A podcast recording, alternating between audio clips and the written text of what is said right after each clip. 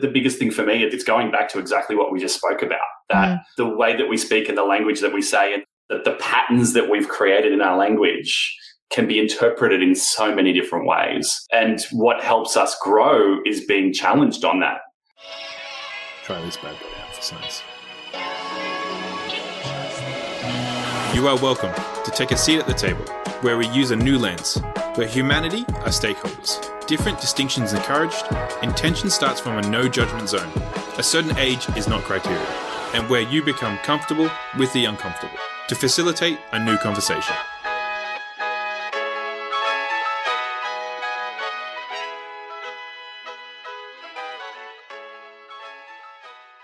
Welcome to the decision table. Thank you. You're very welcome to be here. And, uh, you know, we are just having conversations, and I just happened to press live at the same time. And yes. I've actually, to be honest, I've just done a 10K race. And um, oh, wow. so I'm like settling down my brain for a moment here. But um, other than that, what we do on the decision table is just have conversations where uh, I felt that I felt that if we had a conversation with someone different every day, we could use the lens use different lenses in which how how we have conversations and so you know this month the lens that we're using on the decision table is really around humanity as stakeholders and i guess i'm just being human today because i'm my head is like coming down to earth again and i probably need a bit more water so i'm having this wait on the best way to do it, Kira Marie, the best way to do it is to keep it.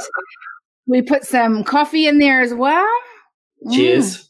Cheers. Cheers. Now I think I probably can even have a conversation. But I think this is part of this is part of the conversation I'm having these days is mm. in a lot of ways, unless we turn up with perfection, you know, don't turn up at all.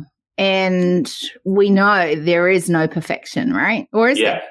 Yeah. Oh, no, I don't think so. I think that we're always growing as human beings, right? We're always evolving. So that, mm-hmm. that perfect thing, and, and coming from an avid perfectionist, ex, yes, ex me too, me too.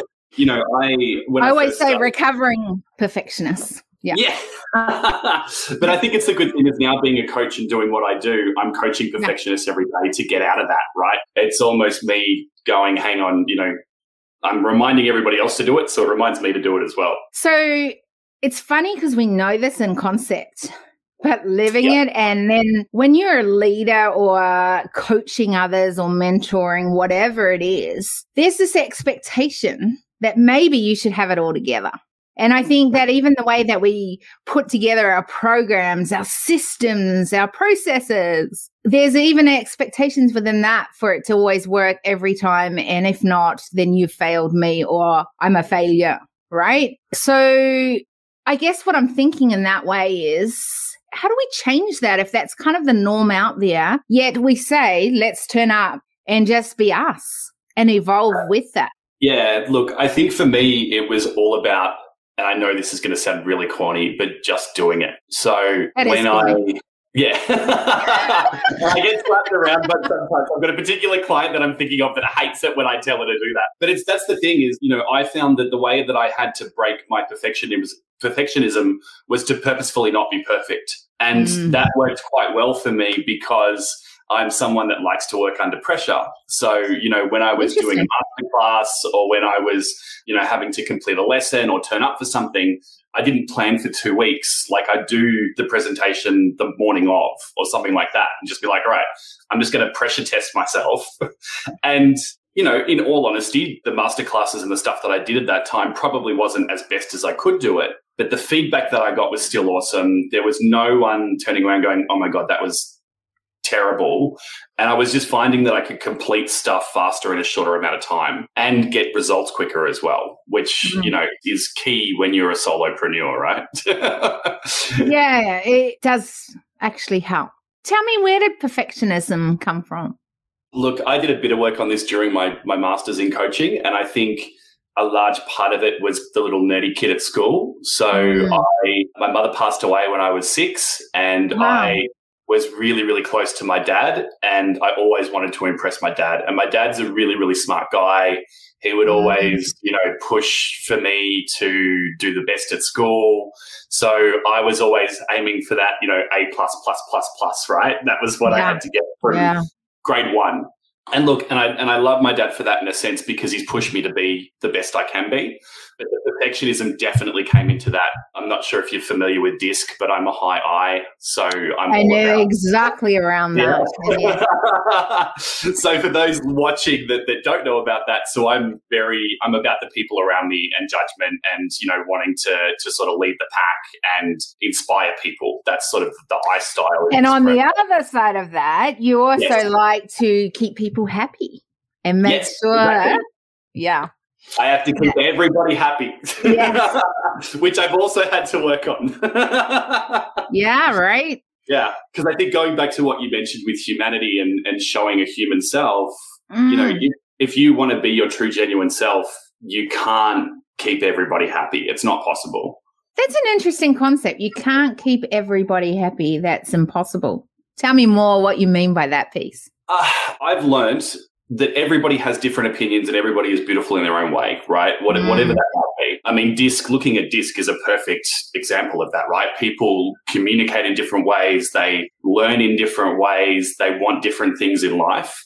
And I'm a true believer that you attract the people that you would need to attract into your life, right? Mm-hmm. And yeah, I think that when it comes to the, the not keeping everybody happy part, I could say something on social media that I know some people are going to love, but it's going to piss some people off. Yeah. Swearing is a perfect example, mm-hmm. right? I run trainings, or at least I did run trainings out of COVID, I should say. Yeah. See, now, yeah. now I'm trying to wake up you know, I would purposefully swear in the classes because of I was teaching new coaches about how to interact and how to engage in a coaching session, right? So, yeah, you know, as I'm sure you're aware, if you're, you know, someone swears in a in a session and you kind of go, "Oh, hang on, I don't, you know, we don't swear in here, thanks," they're going to shut off completely because they can't be themselves. Yeah. So, you know, that's the thing for me is, you know, when I meet a new client and they swear and they apologize, I'm like, no, no, no, totally cool. Because if you swear, it means I can and we're all good. Because um, I can, you know, use my language how I want to. So, yeah. yeah, I think that's that's the concept is that to be your true, authentic self. You know, when I was a perfectionist and when I was trying to make everybody happy, I had a constant wall up and I was trying to be someone that would make everybody happy. And it's just not possible because then people see through that and see that you're not yeah. being authentic. Yeah. Okay, so let's take that swearing moment. So you said one side of that. Okay, so if I swear and they swear, we all are happy, happy. What if swearing absolutely upsets me and puts me off? How do we bridge that gap between what is acceptable for one lot of, you know, people and yeah. not so much for the other people. Where's that line? How do we narrow that gap? um, it's a fantastic question. And to be honest, I mean, I, I can answer it in my sense that I. That's all I'm uh, asking. yeah, yeah, yeah. No, I think for me, it's look, I obviously, in particular circumstances, like in this situation, you know, this is your channel. I don't want to, you know, throw swear words all around the place. So I do. By the way, this is a no judgment zone. You can do whatever you want, and people do. By the way, yeah. they say whatever they want on here. Love it, love it. But um, you know, I think there's and look, and talking on swearing, swearing's not in every single sentence, but on the odd occasion, you know, if you want, it was more the example of it, right? Like that's yeah. you brought that up as an example, and I thought that was a great way to sort of be curious to go, okay, so that works if I swear and I want to connect with you because like we're the same in that way. I feel comfortable. I get that. That's rapport, right? Yeah. But then yeah. it's it's rapport based on what a common link there. But what happens if I, you know, that's actually really disrespectful to my mm. culture and you're swearing like a trooper. Yeah, true. And I think that that's why I test it in a safe environment in education. And obviously, case mm. by case, right? I'm training coaches to to deal with people that they might not normally deal with. So for for them, they kind of need to get used to that moment to be a great coach. And look, obviously, if it if it impacts religion, if it is offensive to you, then you can be open about that, and you're going to attract clients that feel the same. That's an interesting concept. Yeah. So yeah. if we're wanting to be more inclusive in the way that we build out our communities, yes, then really you're only saying, "Hey, I'm going to connect with people." And by the way, I'm only using this because it's a great example right now, right? Like I'm not picking on you for yeah, this, yeah. but I think it brings up so many questions that we need to start thinking about when we're Definitely. building our cultures, right? And so think about this. You're wanting to build out a bigger community and you're saying, hey, those that are going to be swearing and, and can feel comfortable in that, they're going to be feeling comfortable and will be in my place. I get that because I get that we want to be who we are. We don't want to have to hold back on that. And then I wonder where it goes from, I get that I want to be who I am to we need to be more respectful of other people and more inclusive that maybe someone doesn't sound like me, look like me, and do things quite the same way, yet could really benefit from you as a coach. Oh, definitely. Look, there's there's a time and place for everything, and I know that with certain clients, I don't swear because I know that that's not in their you know remit, right? But I know that for me to allow people that do swear to feel more open, yeah, then reciprocating their language allows them to feel more comfortable. So it's, a, it's just such yeah. an interesting concept because it if is. you if you move away, right? If you move away from the swearing, then yeah. it might be, well, I'm showing a whole lot of skin. I mean, mm-hmm. I've got a top up here because under here is this like gap between the skin of the top of the singlet top underneath and the, the bottom bit.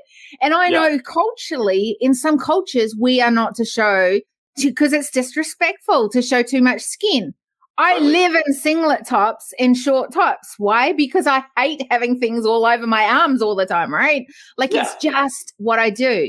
But I also yeah. know that if I am to be more inclusive of a wider variety of I always say distinctions coming to the decision table, both on the table and listening to the table, then yeah. I don't want to shut people out because of something that, although it's not it's not a priority for me to do it that way. It's not actually how I do it all the time. I do respect that at times. I'll put on a top or I'll put something, and, and I'm just using that as an example, but yeah. I'm trying to think what else I would do that's kind of different to me. Oh, yeah. So sometimes I can rock up in my fitness gear, which by the way, mostly I'm in today. And other days I will dress up more I'm comfortable yeah. in both. I have no problems in both.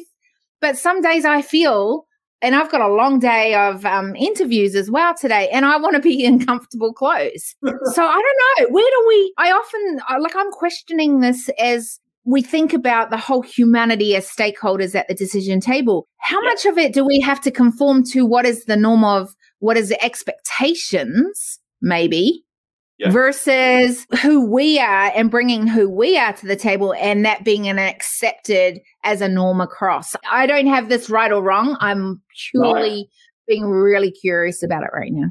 And, and, I don't either. Like, I think it's, look, values and beliefs are different for everybody, you know, yeah. and that's something that you've got to be respectful of for sure. I had an interesting story recently where I had a client that wanted to come on board as one of my team members and I hired her and it was great and it was awesome. And she was going to be providing services to my other clients, right?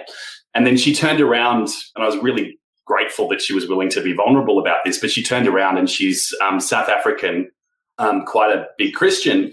And she was like, Oh, look, you know, I really, really don't want this to affect our relationship. But because of my religion, there's certain clients that deal with the spiritual element of coaching or healers mm-hmm or that yeah. sort of thing that I'm not comfortable working with. And I wouldn't expect my team to work with them either.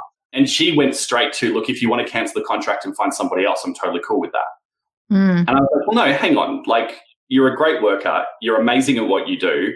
You know, love that. Being a gay man that's been through bullying and harassment and everything else for yeah. who I am, like, mm. I totally get where you are coming from. And I am probably one of the most open minded people that I, I, like to think, you know, that I know. So I was like, well, no, hang on, let's just figure out how to do this. And we were able yeah. to find a workaround where she was able to talk to me about who might not be a good fit for her. And then I was able to. And maybe, and maybe that's where it comes down to is that we actually have to communicate what totally. we are willing to have as our negotiables and non-negotiables, as I always yeah. talk about them. And, and maybe we maybe that's what we're meant to do better at the table, and maybe we haven't done that so well in the past. Mm, yeah, really interesting. It's it's look, I think it's such a communication is key in any relationship, personal or professional. And exactly like you've said, like being respectful of other people's cultures, their backgrounds, their beliefs, you know, whatever that is. I mean, for me, one of the great things about being a coach was I, um, my first mentor turned around and said the reason why she wanted to be a coach was so she could get paid to drink coffee. Right, which I loved. I have point, never right? heard that one. I have never heard that one.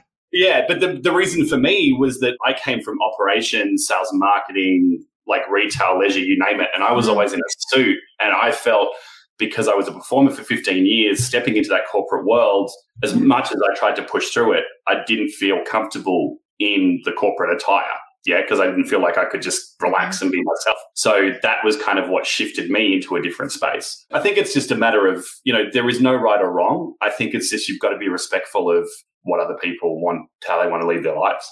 So I would disagree that okay. there is no right or wrong. I think yeah. there is right or wrong, but it's right or wrong for you personally. Yes. So exactly. there is right or wrong for me. So I've got yeah. some certain things that are wrong for me that maybe it's to do with my belief system, maybe it's my value system, maybe it's just my health system, who knows. Uh, but you name it, there are some wrong things for me, but I can yeah. say that there are some certainties of what is right for me as well. And what exactly. I, for me personally, and I wonder if we are just so used to saying some of these things right or wrong. There is no right or wrong. And we just put that out. And because of that, there's this expectation. Well, there really isn't any right or wrong. And I think what I loved about what you just said about was it your coach or a South African coach or something like was yeah, one of my staff. Yeah, yeah. One, of, one of yours, yeah. So yeah. I, what I loved about that was she said, "Hey, this doesn't work for me. This yeah. works for me. Is this going to work for us?" And I think, what if we could be willing to actually listen to other people and go, "Oh, okay, so that's what is important to them, priorities to them, mm. and absolute non-negotiable for them." And this could work. This is how I think about it. And this is how we could work it together rather yeah. than going, there is a no right or wrong, or there is a right or wrong as a general comment. I don't know. I, I find these no, things. You're right. You're right. Yeah, you're right, and, and I think that it, you know you've, you've hit the nail on the head. Is that that no right or wrong is just a tagline that we all use. Yeah. But I completely agree with you that when it comes to the individual, there is a right or wrong. And it's just a matter of working with them. I mean, like if I had let this this staff member is phenomenal at what she does and she's, you know, mm. so invested in the business and her growth as well as my growth. And I believe that I learn as much from my team as they do from me. You know what I mean? Yeah, perfect. So if I had let go of her because of that and just said like, oh look, too hard basket, it's not going to work. You know, yeah. let's just keep it as a client coach relationship and I'll find someone else then mm. that's obviously going to break down our relationship, but it's also going to stop me from learning what I could from her. And having that challenge thrown at me as a like, oh, okay, I haven't actually had to deal with that. I didn't actually know it was a problem for someone. And then to sort of have that come up, it helps me grow as a human being as well. So yeah, I thank her for that little little challenge. well, those little challenges are the things that if we let them, they help to develop us so that we can keep evolving, right? Exactly. Um, here's an interesting concept. And I think I have to bring this up on here because you identify so much as a coach. I get to run a couple of companies, and one of them is very much in the coaching industry. Yep. And then the other side of it is working with a lot of leadership across the globe. And so, in a lot of ways, there's a huge extreme from one to the other, to be honest. Yeah. And one of the things that really bugs me is that the way we communicate is that if we say we are something, then we are identified as that. Mm-hmm. Here's the prime example you identify as a coach. Yeah. And so you are all things coach. Here's yeah. the problem with that is I then go straight into my biases of what I think around coaching and coaches. and yeah. and I have to be really careful yeah. that I don't let that stop us from having a conversation and realizing there's more connection beyond identifying as a coach. Totally. And there's a there's a reason I bring this up. Mm. And and I think is an interesting conversation and something that I have struggled with in a long time really is that when I was you know, very much in the coaching industry. I didn't like identifying as a coach, to be honest. I kind of dabbled as, well, here's the thing. I didn't ever dabble as a coach. And then when anyone described me as a coach, I really went against that. Yeah. And I, so I was always identified as the butt kicker. No, not your B U T T, but B U T, right? Mm. The butt mm. kicker. And I would go, Jim, when, like, if you came to one of my masterminds, I would go, Jim, it's great to have you here. I'm Kira Murray and I'm a butt kicker. Have you ever met one before? And you would probably say to me, No, I've never met one before. And I go, Great. That means you've never met someone like me and you don't know what I can bring to this table. And that yeah. means you could get different results at the table. And I yeah. did that on purpose because anytime I hear a coach or a mentor or a whatever, we put it our biases into that and we go, I've met every other coach. Mm. So I write you off before I've even had a conversation with you.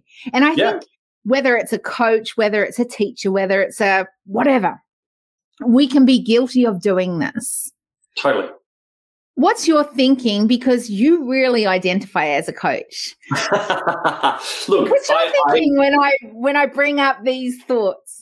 No, look, it, it's true because I struggled with that myself for quite a while. I, you know, a lot of people, especially when you're starting a new business, there's the fear of fear of failure. There's the am I good enough? Do I have enough experience? And I think that that's why I loved what you mentioned earlier in the conversation about being human, right?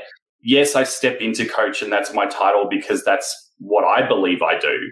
But you know, I'm a gay man. I've had 15 years performance experience. I've been 10 years in corporate. You know, I'm a trainer. Like I'm a partner. I'm, you know, yeah. like I've, there's so many different aspects to me. And I totally agree. There's no one label for anybody.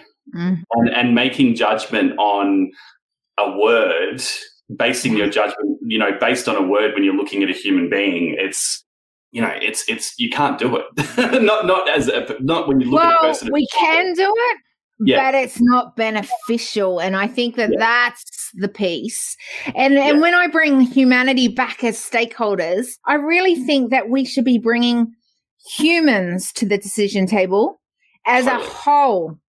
Yeah. So, like you just said, I'm a performer. I'm a gay man. I'm a coach. I'm being in corporate that doesn't those pieces make up you as a whole. Yeah.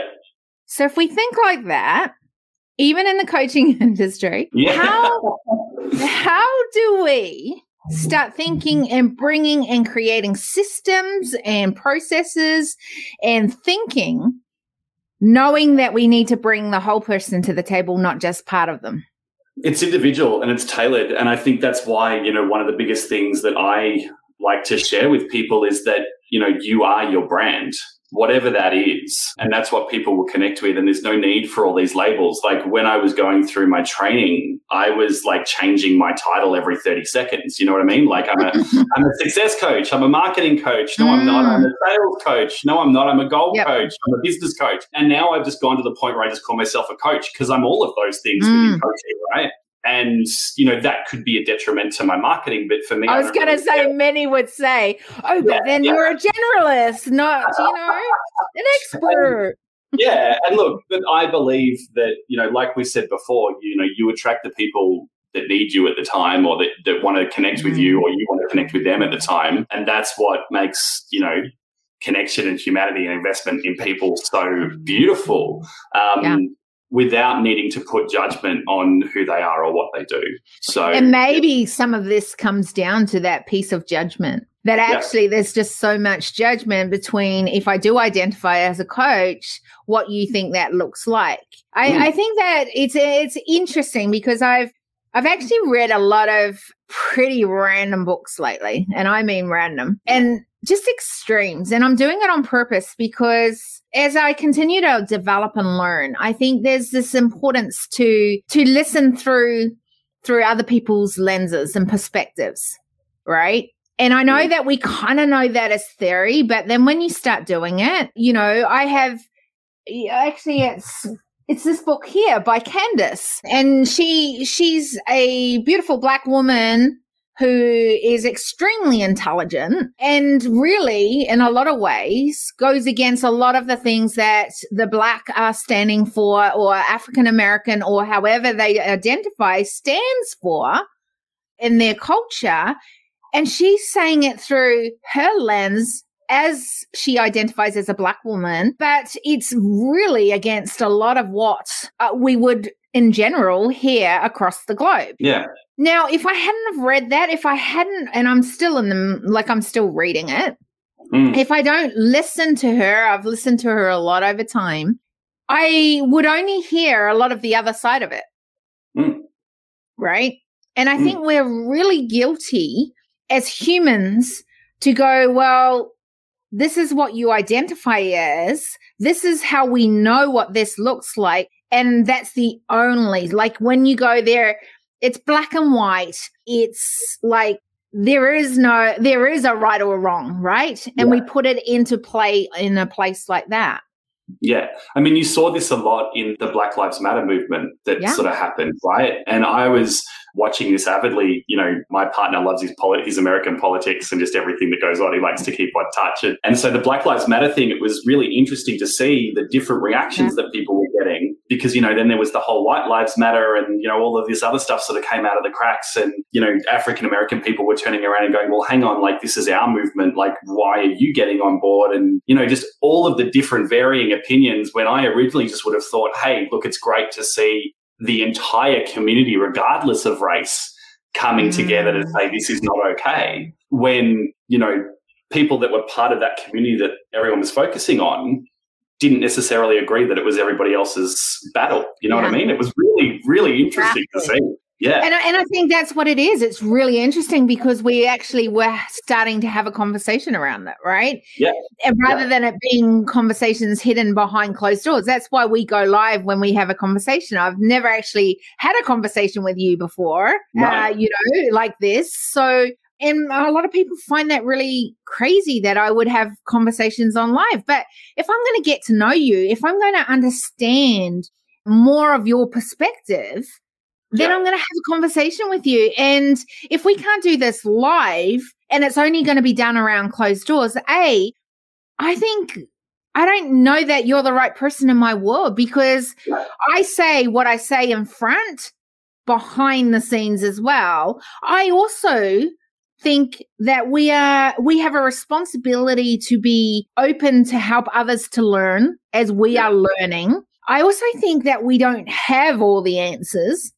And maybe someone hears something and they go, Oh, actually, I'd love to have a conversation with Kerry Murray around that. Yeah. And then I might even get some of these answers, right? Like, so yeah. for me, it's kind of a funny thing, but it's not the normal way to do it. And I get that it's not normal. I think but it's not it, the normal way to do it now. I think, and that's, uh-huh. you know, if you think, if you think mm. back to when, back to when Facebook didn't exist, when we had, you know, black and white telephones, that all they had on them was Snake. You know what I mean? And and yeah. you were having genuine conversations with people in a live environment. Yeah. What what shifted with that, and it, I think it goes back to the perfection thing, is that that social media, webcams, video recordings, all that sort of stuff gave people an opportunity to come across more perfect, right? I'm not saying perfect, I'm saying more perfect. Yeah. Yeah.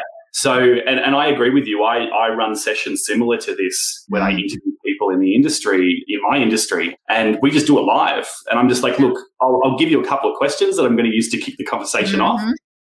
But other than that, let's just have some fun. And the things that come out and the vulnerability when people drop that wall of just being like, yeah. you know, I'm live on on Facebook or whatever now, I just need to roll with it. I think that's when the real conversations really happen. Well, here's the funny thing lots of them come off these decision tables and go, Oh, I've never said that on live before. Oh, yeah. I've never been asked those questions. Oh, I'm sure you have been asked some of these questions. I just think we haven't been asked these questions in public. Correct. Yeah. And and I think the other thing is one of the things I do is not hold back in, in mm. asking questions because mm. I think that we often ask the surface questions, but Yeah. we don't go down the layers of questions. And Yeah. the layers give us the variables that actually now I understand why Jim chose to do this or why this is working, not just as a concept, but in in reality because he's Yeah. put it in place because of these things because a lot of the time i think we see something around someone we gain biases because of it because Mhm. we're not getting the full story we're not Exactly. understanding why this is i i just find the more i dive into random books like kingpin and it's based on a an american who decided that all humans had rights to buy drugs and arms, like, you know, and so underground, he's like the kingpin of the underground. A fascinating book. Yeah. Do I think that that's a good thing? Probably it goes against a lot of my value system, right? but I'm fascinated. I'm totally fascinated at the thinking of why this even came out of something and then Yeah. how he's developed it and then even how he's done his journey along that and his thinking around that because I think we miss out of so much because we we it's a race conversation it's a gender conversation it, it's a you know whatever like you know any conversation. There's so many things that could put us well we're only going to talk about this right now and or we're not going to talk about this so we've got nothing to talk about yeah. and we miss out behind the scenes hmm. of the actual learnings that you know just because they do it different just because they believe in a different thing just because you know they're not at the space or the stage you're at doesn't matter Yeah. Yeah. Right. Exactly. Totally. And that's why I love the like raw conversations like this that aren't planned and that, you know, we just jump on and we just see what happens, right? Which is exactly what we're doing. Because I feel that there's, you know, exactly like you've said, it's more genuine. You're more, I'm actively listening to you as opposed to thinking about crap, what have I got to say next? You know what I Yeah. mean? Like what's coming up, like all that sort of stuff. And that's one of the things that I really had to work on switching industries is actively listening to people and not Mm. having that voice in the back of my head going, okay, cool, what can I ask next? Or what should I say next? Or, you know, and you spend more time thinking about your own thought patterns than you do about what the person's actually saying in front of you. So, yeah, it's, it's i love that because here's the thing i love that sorry i didn't mean to interrupt but No, great. what that triggered in my brain was the whole concept around I'm not seen or we need to see people more and I'm not listened to and we need to hear people more. And I just think, whew, imagine, imagine if we had more of these kind of conversations, people probably would be felt like they were seen way more and listened Yeah. to, right? Yeah. And give And and felt they have a voice. Yeah, and I think that's why getting comfortable with pauses and getting comfortable with silence is so important. Yeah. Because it shows that you're genuinely thinking about what you want to say next and you've genuinely listened to the end of the sentence, what people want to say. You know what I mean? So it's something that I really struggled with, you know, with especially with my background, is that I was always mm-hmm. trying to think of what to say next because I've come from that background where I was bullied as a kid and I might have said the wrong thing Yeah. or you know, whatever it is. So you're kind of like, okay, cool. What can I say next to be popular? When that doesn't really need to be an issue. You know, if you've got the time to just sort of have pause and just sit on what the discussion is, then the right thing's going to come out. Like, is there a right thing? Is the question. Why, as humanity, do you think we care so much of what other people think? That's a that's a can of worms. I think that as humans, why I asked the question. I'm loving this.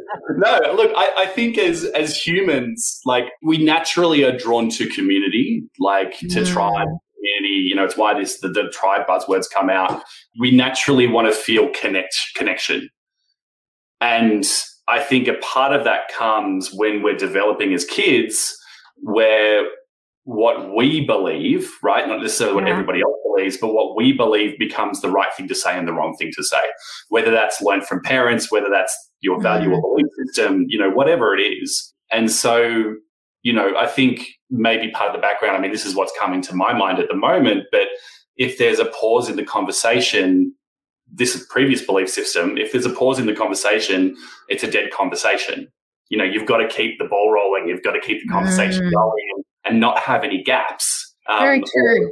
Yeah. So mm. when it's actually the opposite, like if you're taking time to reflect on what someone said, even if it's a split second, like it gives you the opportunity to to really respond and keep the conversation going the right way. Yeah. One of the things that I've done on the decision table quite often, and if you look at some of the past conversations, you'll see how I do this. And that is that I'll pause mm. after someone's finished because I know there's more to that. Mm. And guess what? Because I paused, they then keep talking and we mm. get the next layer of that thinking that actually comes with that. And often that's the piece that they haven't asked themselves or they haven't thought about, or maybe even know exactly how to execute that. But I, it's the best piece of it all. And yeah. and I love doing that because especially when I see there are real thinkers on the other side. And so the way that they might process their conversation is actually because they think, have to think it through in their head and then try and verbalize it. And if I mm-hmm. just went and asked questions straight after, I would miss out on that extra piece of what they needed to process.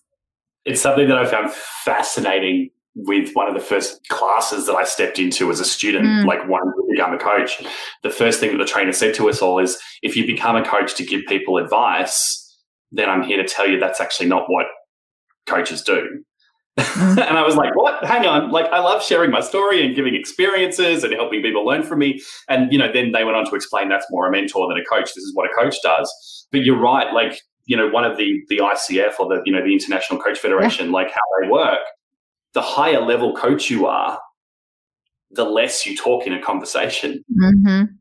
And it took me so long to get around that. And they're like, no, because if you're asking really powerful questions and if you're using your pauses to have people think for themselves and come out and help help yeah. themselves as opposed to relying on you that's so much more powerful because they're making the decisions for themselves and they're creating what they want to create without you imposing you know your map on them they have a yeah. chance to have a voice Oh, there's so many things I want to go down on that one on the, the rabbit holes.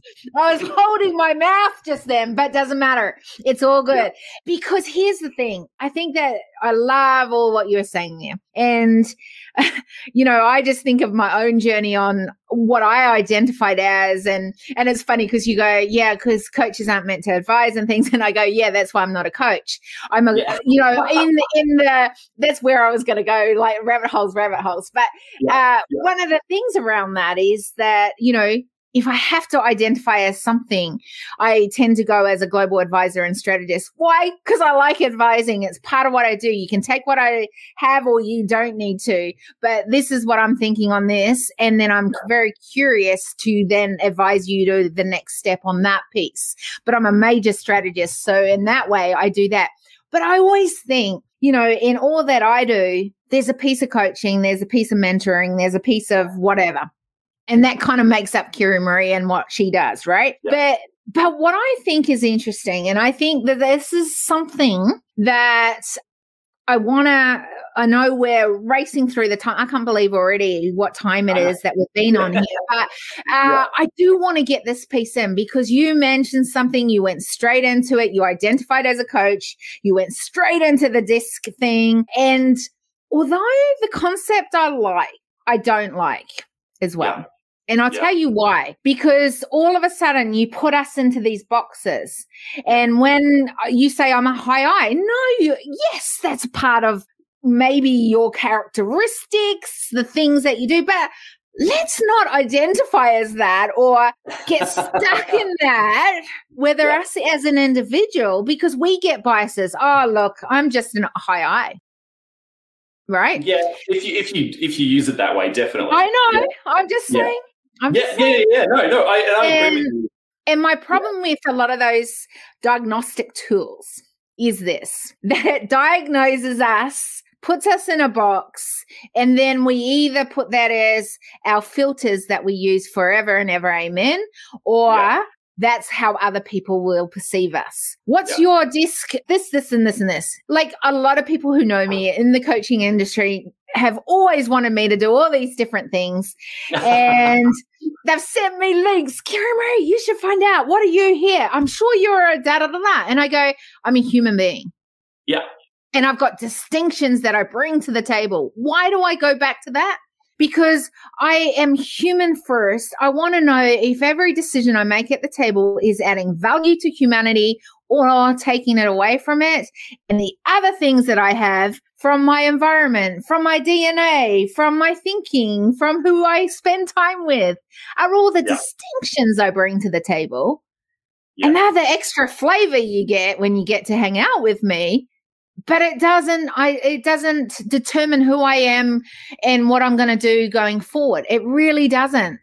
Because no, first no. what it is important is am i doing life a journey as a human being? And what is my lane in that way? And how do i rock up at the table? And that brings it all back to see when i come to that table i don't meet coach jim. I meet human Jim first. Yeah. And that gives, and Kira Murray, who's human, and our vision together is that we want to add value to humanity going forward. Yeah. And then I get to know the other side of Jim and how he mm. thinks, what that could do, how we could do that differently, how we could make that work. Now, I know that's such a simple way of saying it. And there's so many different layers to this. But really, with a lot of this, and this is one of my white papers, I've got three that I'm going to be writing, and this is my third one. And really, the pivotal sort of, or the pinnacle to all of what I believe, which is really it comes down to what if we were to change it and put humanity as stakeholders? What would that change? Whether it's at the decision table, whether it's in the cultures that we build, whether it's the governments that we create, you know, and uh, the systems and, and the processes, if we were to go back to the lens being humanity as stakeholders, how yeah. would that change it? Yeah, and, and I, I love all of that. um, because no, because you're right. Like I think for me, I look, yes, DISC is a tool, and yes, it helps us to identify certain aspects of a person, but I don't think it wait defines. On, wait on, I have to say, I'm not disking. Yeah. I'm not dissing DISC. You're not dissing I DISC. no, no, no, and, no, but I understand where you're going.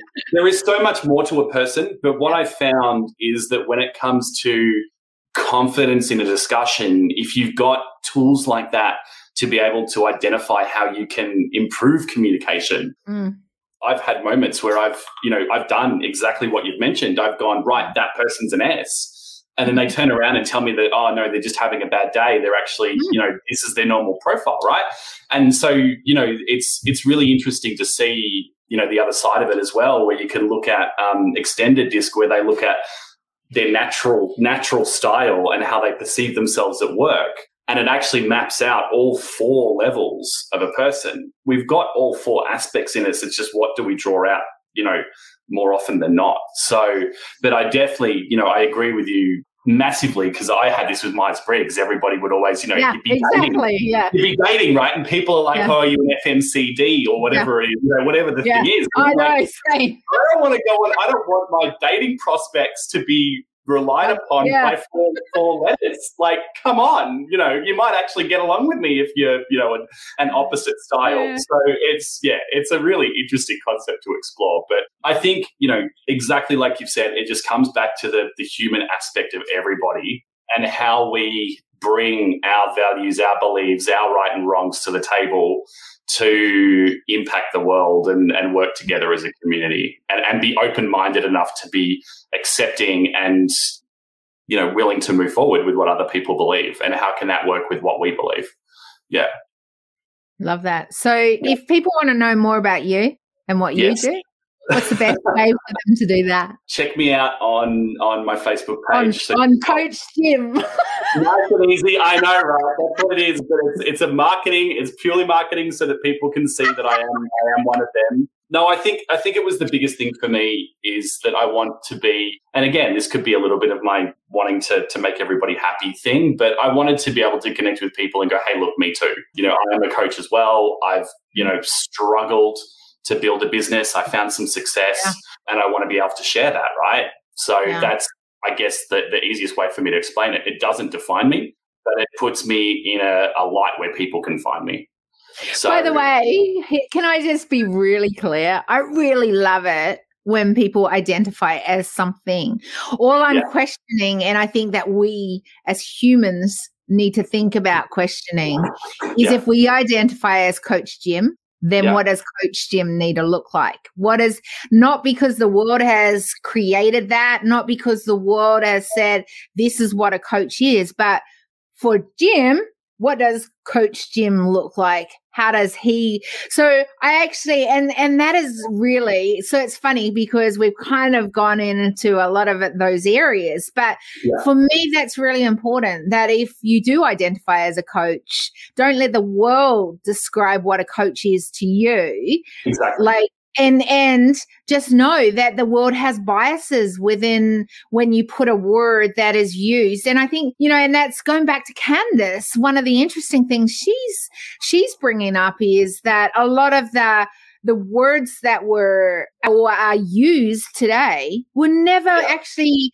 created as that word in the dictionary or in the thinking of the people that created that word officially yeah. one day. I, I, this, is the thing is like it, it, it, when I first started as a coach, it ah. pissed the hell out of me when, you know, what we were talking about before, when I was like, hang on, you're calling yourself a coach, but all you're doing is giving people advice. Like that's, you know, and, and it's, you know, you're exactly right. It comes down to language. And this is what I love about what I do is, you know, one person will say stressed, one person will say anxious, one person will say coach, one person will say mentor. And we put so much uh, interpretation around these words and yeah. believe that everybody else feels the same way. Exactly. And you then we get insulted or upset. Yeah. Or, uh, you know, you don't think the way I think. Because you don't think how I think, or yeah, you're not you think how I think, and so we're not going to talk. right?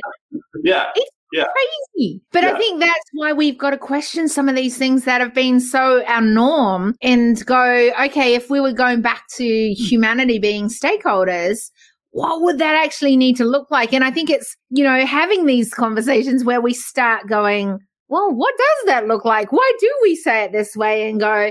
So, the question I ask everyone on a decision table Go is this at the end of it? This is the one and only question that is the same every time. And that is this What are you taking from our conversation today? It's been fantastic, by the way. I'll say that because it's, it's great. I love, I love jumping into these and just casually rolling with it and just seeing what happens. No, I think that the, the biggest thing for me, it's it's going back to exactly what we just spoke about. That mm. the way that we speak and the language that we say, and that the patterns that we've created in our language can be interpreted in so many different ways. Yeah. And and what helps us grow is being challenged on that. You know, like you've you've brought stuff up that I've said, and I kind of sit back and go, "Oh, hang on." Like that's been interpreted in a way that actually isn't my belief system. Yeah. I've just said it in a certain way that it's come out like that. Exactly. So it's it, it literally just goes back to actively listening and finding clarity in conversation in what people say and knowing that not, not everybody's thinking the way you are. Yeah. I yeah. think, yeah, for me, I, you know, what am I taking from our conversation is mm. exactly that as well. That there, I think there's so many layers to the way we communicate. We have to be mm. really careful how we are communicating. Totally. I, you know, I'm, the more I do my work across the globe and the longer I do it as the years go on, oh my gosh, can't believe I'm saying it like that. But you know what I mean? Is, you know, I, I realize that, there is such learning in what I have always assumed others have understood. And yeah. the more I'm I'm growing and evolving in this way, I realize in most cases, most people have interpreted what I've said the opposite to what I've actually meant it because I realized that a lot. If you go to the DISC thing, I those things never work for me in a way because I am such an out of the box thinker. I work from right and left side of my brain, right. and so I actually have used, and I mean that's part of what I do is how can I exercise the muscle of human intelligence? And I know we get taught that hey you should just work on your strengths and be the expert in that. And that was not my philosophy. My philosophy was, where are my weaknesses? I need to work on those. And then they need to be the same level as those other things. And then when I got to that level, I'd go, okay, where's the next gap? And I would fix that one and try and go. And I continue to do that to this day, where I want to continue to get better so that I can be more effective in the work that I do. And yeah. I think one of the things that I've got from today is that, again, that assumption that we communicate really clearly to the other person may not be actually a truth. That yeah. maybe we need to ask more questions to even gain more data to mm. know then, mm. right? Mm. Where or what we connect on, and then the next step of where that goes.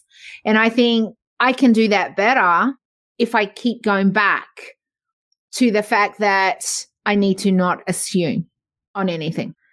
And we've gone silent. Why have you gone silent? There we go. Am I back? You are back. Oh, that was weird. It was like we've lost the connection to your microphone and I, I got muted. there was something in that. The browser was telling me something. It was telling me to be quiet and just sit in that moment. It was. yeah. Excellent. No, yeah, I, I completely agree with all of that. It's just gaining, yeah, assuming anything is just not yeah, it's not picture. It might speed the process up, but it's not going to get you true connection with people if you're assuming that they're thinking what you're thinking. Mm.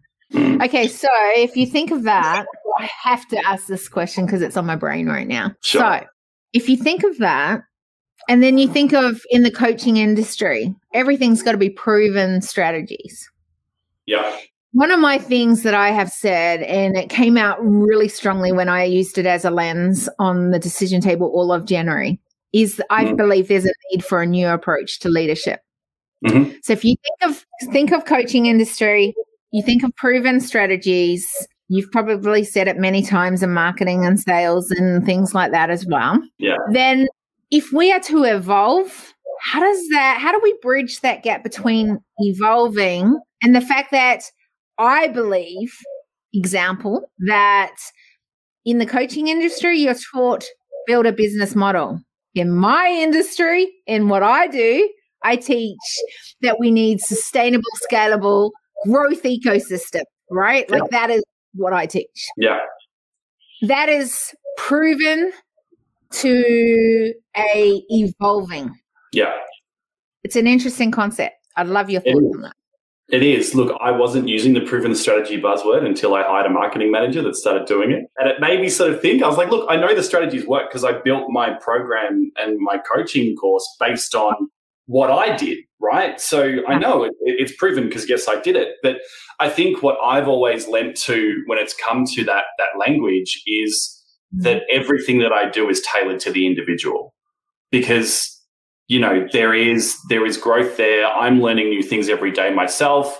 You know the the entire online world moves so quickly that it might have been a proven strategy 6 months ago but is it going to work now? You know what i mean? So for me that that two word phrase um, mm-hmm. doesn't quite click with me either. We're growing, we're evolving. You know, I'm learning new things from people. You know, my clients are figuring stuff out, and I go, "Oh, cool! You know, we can jump into that.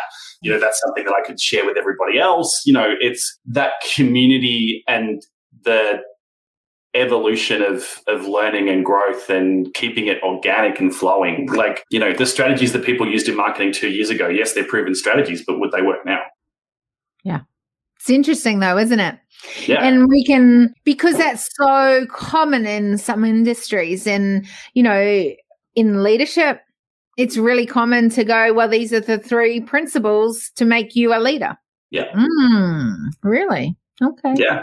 Yeah, it's you know gone are the days. I you know because like I mentioned before, I've come from 15 years in operations, and mm-hmm. I moved into training and culture and HR because I wanted to help impact how people were living their lives day to day and be more inclusive and open. And, you know, that's yeah. what I, that's what I wanted to do with my life. Yeah. And it was so amazing to see the leaders that still believed that hiring and firing was just the quickest way to do it, as opposed mm. to nurturing a culture where everybody felt like they were valued. It's like, look, oh. if you don't fit into our box, we're just going to get rid of you and then we'll move on to the next. And there's, there's still mm. people like that, that as a leader, that is saving time. It's just, you know, the thing is, if someone doesn't work in the business, they're just not a fit for the business. So let's just get rid of them. Mm. As opposed to, hang on, let's have a conversation with this person and listen and see if we can change as a business. Yeah. You know what I've loved about our conversation today and thank you so much for being on the decision table because I've I've really loved the back and forward combo that we've had today. Is I, I really love the fact that, you know, we have gone anywhere and everywhere in this conversation and yeah we had no idea where we were going and really where we would finish up. But what I love is the fact that I think the more you ask questions, the more you are curious and the more you listen and see the other person, the yes. more you get to learn and evolve and be more effective in everything that we do. And I think, you know, one of the things that I think has come out of today's conversation uh, is the fact that we can ask questions, and I, maybe we've stopped mm. asking questions. Uh, yeah. You know, why is this such a thing in the coaching industry? Why is this such a thing in leadership? Why is this such a thing at the decision table? Well, maybe if we ask different questions and we're willing to ask those different questions, we would be having more of these kind of conversations. Yeah, and that's and that's what I believe coaching truly is. It's it's asking the questions that people don't usually ask themselves. Yeah, love that. All right. Mm. I cannot say anything better than that. We are going to end this broadcast. So thanks Thank for coming to the decision table. Thank Unbelievable. you. Amazing droplets of wisdom for you from today's episode. Make sure you subscribe, ensure you leave an awesome rating and review. Our hope is this podcast creates a new awareness activates ownership to what is next, a curiosity for the need to be part of the change, and to make footsteps of sustainability from today onwards. If you want to further your journey with us, then apply to join us at our next Leaders Movement Parlay. The link is in the show notes. We appreciate you. Help us to help build a tribe who make humanity as stakeholders. To achieve this together, recommend this podcast to leaders, innovators, and movement changers. Big love until we see you on the next Decision Table Series podcast episode.